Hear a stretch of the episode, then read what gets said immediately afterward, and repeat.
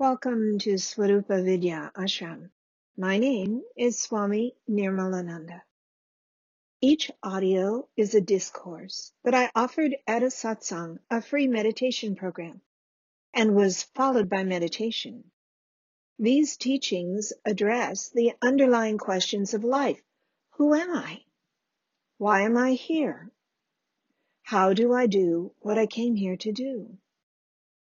I went to my guru with these same questions. While he gave me the teachings I share here, most importantly, he gave me the inner experience they describe.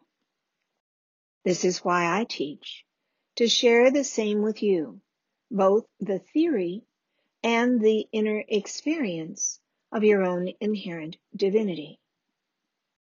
The bliss of consciousness is your birthright. Meditate and discover that you are greater than you could ever imagine.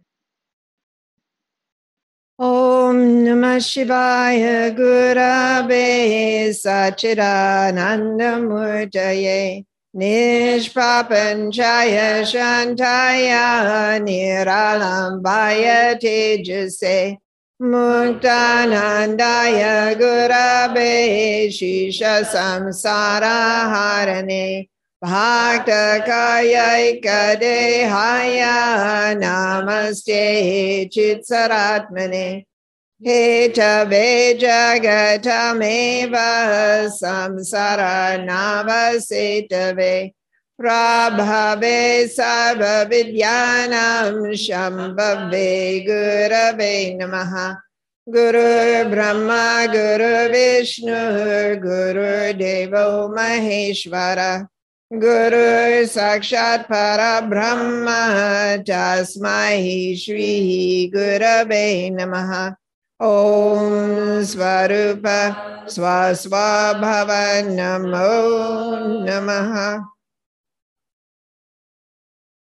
Om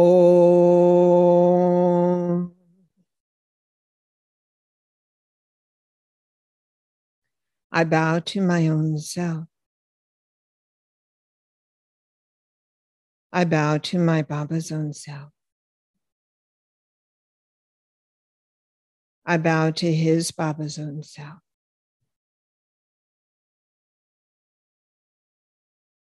I bow to your own self, your own divine essence, your Shivaness, the one divine reality, being all, is being you. Again and again I bow. Om Svarupa Swaswa Bhava Namo Namaha. Who can give you enlightenment? My life was changed on the day I got Shaktipat from Baba. That was 47 years ago and I'm celebrating my Shaktipat anniversary. I get to celebrate it twice, today and on Wednesday. My life was changed on the day I got Shaktipat from my Baba. At the time, of course, I didn't understand it. The energy climbing my spine at that moment was so ecstatic that I wanted nothing else. And it happened again every morning during meditation. At first, nothing external changed. I lived in the same place and pursued the same desires. But gradually, I found I needed less and less of those things. Particularly the ones that weren't good for me fell away. Wow, it was so easy. In addition to becoming peaceful, I was becoming surprisingly pure, quite sattvic. My inner depth meant that the outer things didn't pull at me so much. Plus, I had inner answers to things that had previously been gnarly problems. Sometimes I marveled at how I got free from the desires, passions, and needs that had driven me before. Mostly, I just bowed in gratitude to the one who had freed me. There's a line in the Guru Paduka Panchakam that describes it. Kamari sarpa vrajagarudabhyam viveka vairagya nidhi pradabhyam bodha pradabhyam drutamokshadabhyam namo namah shri guru padukabhyam like garuda vishnu's eagle frees you from the serpents of desire the Guru gives you discernment and true dispassion, granting true knowledge and full liberation. Again and again, to his sandals I bow. Truly, my Baba had given me discernment and true dispassion, freeing me from the poisonous serpents of need, greed, and fear. I delightedly bowed to him at every opportunity as well as to his sandals and his photos. This bowing thing is one of the things we Westerners have trouble with in the beginning. The idea of it was hard for me too, but once I actually bowed, I got it. Something happens when your head is down there below your heart. I remember the first time I bowed, which was to a picture of Baba even before I met him physically. My mind had been obsessed on it for weeks, churning through what I had been taught and churning because I knew there was something that I hadn't been taught the science of bowing. I had seen movies of priests and nuns in full prostrations, but my Jewish and Protestant heritage agreed in their ignorance of such matters. It's not that I was taught not to bow, but it is that I was not taught either to bow or not.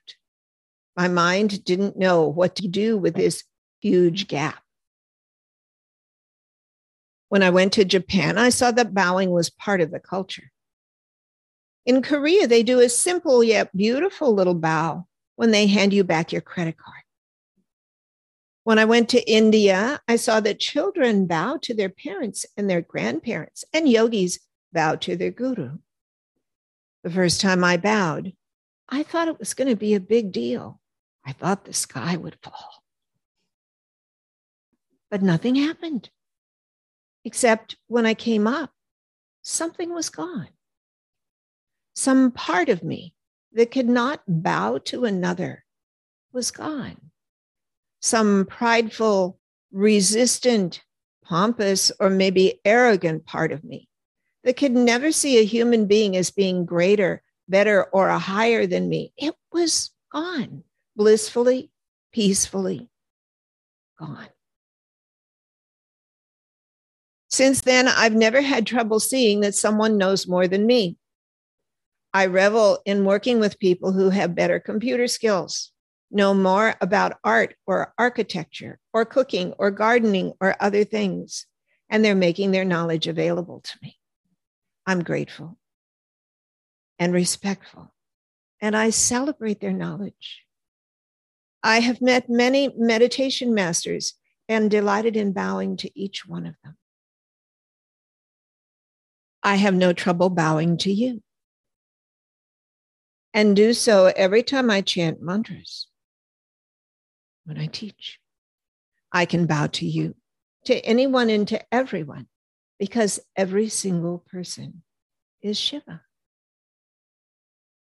But I especially love to bow to my Guru. In his ashram in India, there is his seat in the courtyard where I sat at his feet for hundreds of hours. And I love to bow at his seat again and again. The Sanskrit text, Sri Guru Gita, begins with Shiva bowing to the Guru. Shiva is the Lord of the universe, the source of all existence, the essence of beingness that becomes all that exists. Shiva bows to the Guru.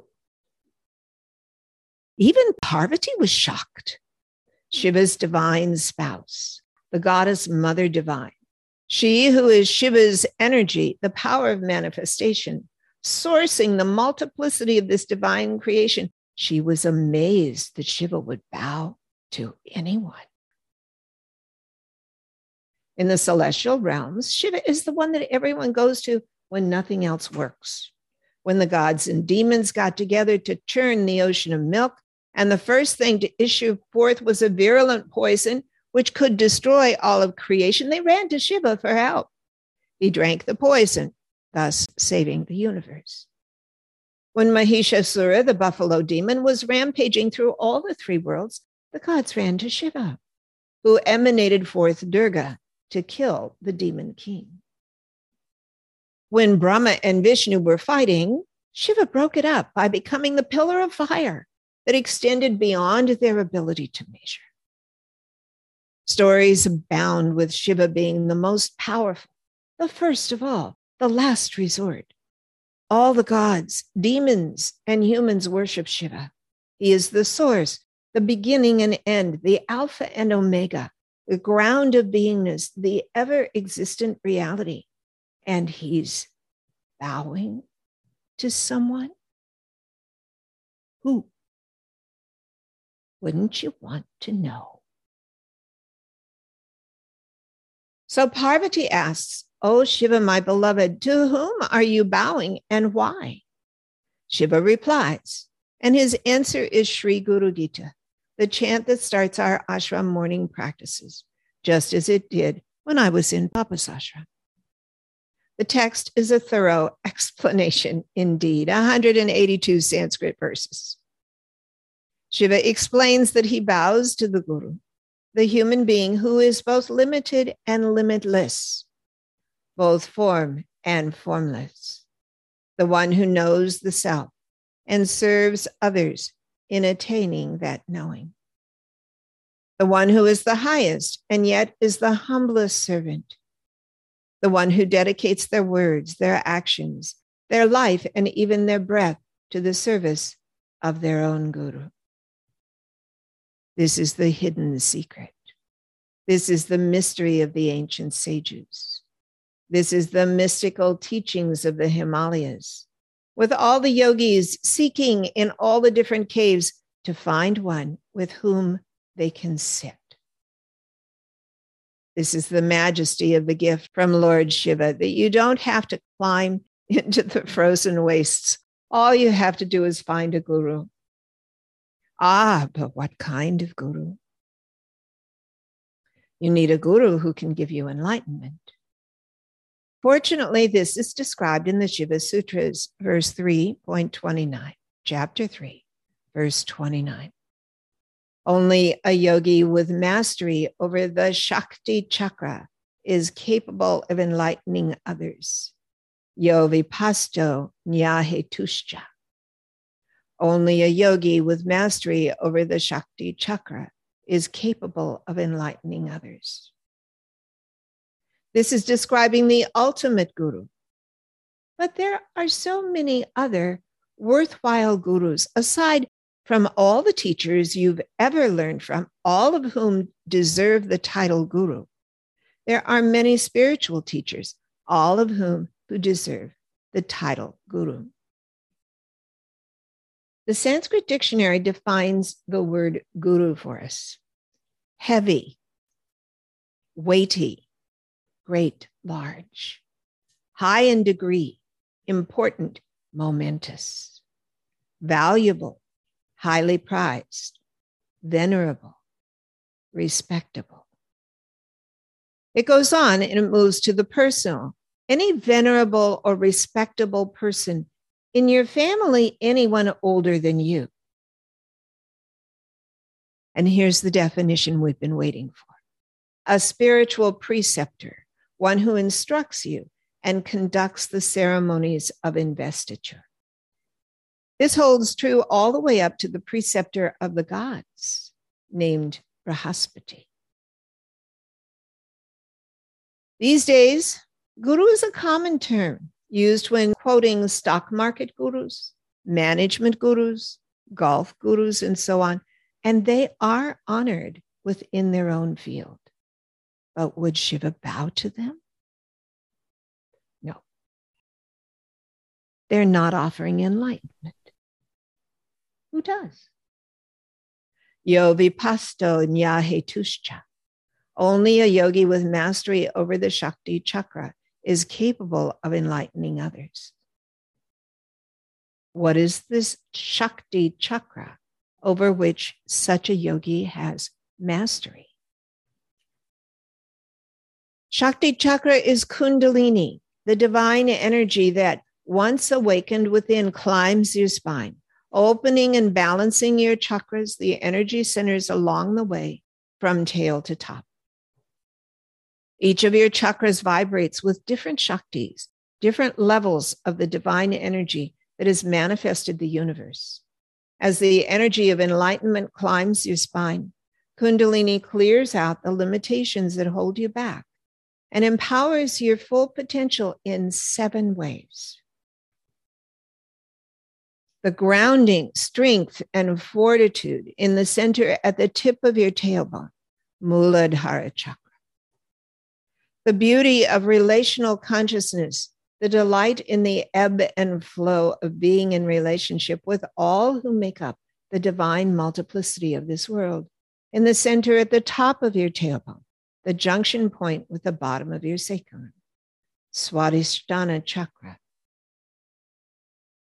Your capacity for decisiveness and the ability to follow through in the center at the top of your sacrum, just below your navel level, Manipura chakra. Your cherishing of all, your ability to love all, to nurture those whom you are given to care for and protect, and your ability to become absorbed in your own inner depths and draw from them in reaching out to touch others in the center at the level of your heart, Anahata chakra. The power and poetry of words uttered in service to God, the ability to describe the indescribable, to express in words that which is beyond the mind. In the center in your throat, Vishuddha chakra. Your ability to see inward, to surrender into that greater vista, that magnificent expanse within, once the doorway inward has been opened by the Guru, in the chakra located in the center of your skull, top to bottom, side to side at the level of the space between your eyebrows. Ajna chakra. And you're blossoming fully into the light of your own divinity, illumined by the light of a thousand suns at the top of your head, Sahasrara. Along with the profound inner experiences along the way, all the Shaktis, in all the bija mantras, the primordial sounds on all the petals of all the lotus leaves of all the chakras, all are awakened and incorporated into the mastery of such a yogi. This is the Shakti chakra over which such a yogi has mastery. On the outside, such a yogi seems ordinary. So many times I watched Baba have conversations with visitors. Where have you come from? How were your travels? How's your family at home? How long will you be staying? So simple. Baba was human. He ate food and drank drinks. When he'd been teaching for a couple of hours, one of his assistants would bring him a tall container with something in it. I don't know, maybe a mango lassi or a fruit smoothie. After all, he was in his 70s and needed to be taken care of. He laughed. He cried. So many times I was sitting in the meditation hall with him, and he'd tell a story that would bring tears to his eyes, and of course, to mine as well. Then he'd tell a story that would have him chuckling while he was telling it, laughing so much that he had trouble finishing the story because of the translation into English, there would be two waves of laughter that would follow. When Baba would get the story out around his own chuckles, all the Hindi speakers would laugh.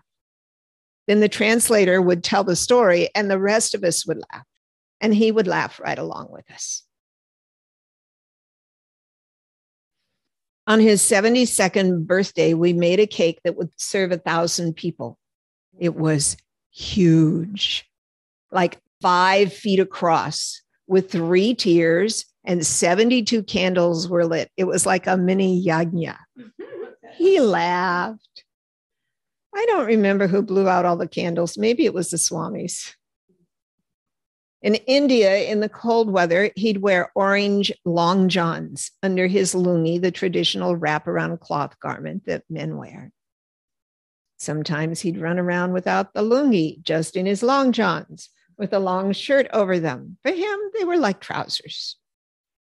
In the summer, he'd wear a short lungi just down to his knees and go bare chested to stay cool. It was like being at home with grandpa. And then he'd give a talk. Just try to stay conscious the resonance of his voice was so intoxicating. It was hard to wait for the translation. I've got a short audio clip for you.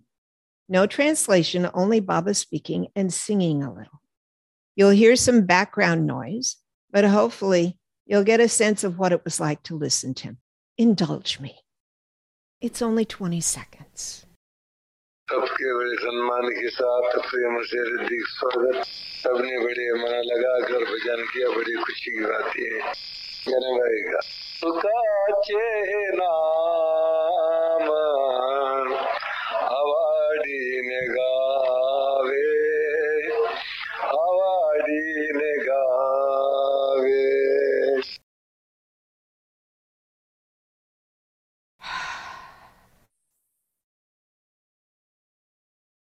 His voice was like coming from a different realm. For me, it cut through lifetimes of confusion and pain in moments. Then the translation would come. And his words were so illuminating. He settled me deeper within while he was simultaneously lightening my load and illuminating my understanding all at the same time. But if you asked me what he said, I couldn't tell you.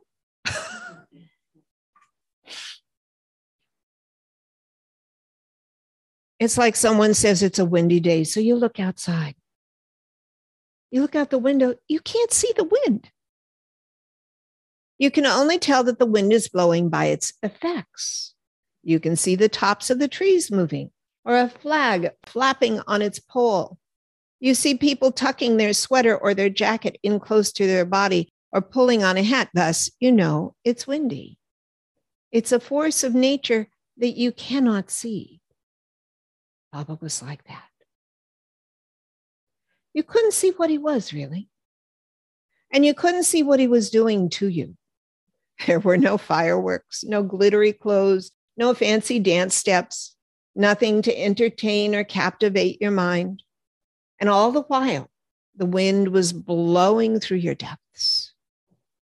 You were getting cleared out of who you thought you were and filled up with a freshness, a newness, your own beingness. Baba made me whole. But it was all done inside. There was really nothing to point to on the outside except the sound of his voice and his eyes. Oh, his eyes. And when he would lead us in chanting, time stopped. In Baba's ashram, we lived on God's time. The clock worked differently than anywhere else in the world. It ticked but we lived in timelessness, the eternality that underlies time. Yo vipasto yinyahe tushcha. Only a yogi with mastery over the Shakti chakra is capable of enlightening others. Baba was such a yogi. To give Shaktipat, he would walk around a room with 600 people in it and go zap, zap, zap, zap, zap. He'd get through all of us in an hour. It seemed like only a minute, and it seemed like an eternity, all at the same time. You tell the greatness of a great being not by your perception of them. After all, you cannot see the wind. And when you look at such a great being, ha, what do you know? Baba said only a siddha can recognize a siddha. You recognize the greatness of a great master by the effects, not on their disciples, but on their disciples' disciples. Thus, you know from your experiences so far with me, from your insights and understandings, from the change in your life as well as your being, this tells you how great Baba was. It's when you see the changes in your students, only then can you evaluate what I bring you. And whatever I bring you, truly, it all comes from Him. For whatever there was of me is blown away by the wind. All the fog, all the smog, all the schmutz, all the fear and need and greed, all the striving and efforting, it's all gone. Like the dark of the sky disappears when the sun rises. G Baba. Yes, Baba. Jai Muktananda. Jai Muktananda. Jai Muktananda. Om Swarupa Swaswa Bhava Namo Namaha.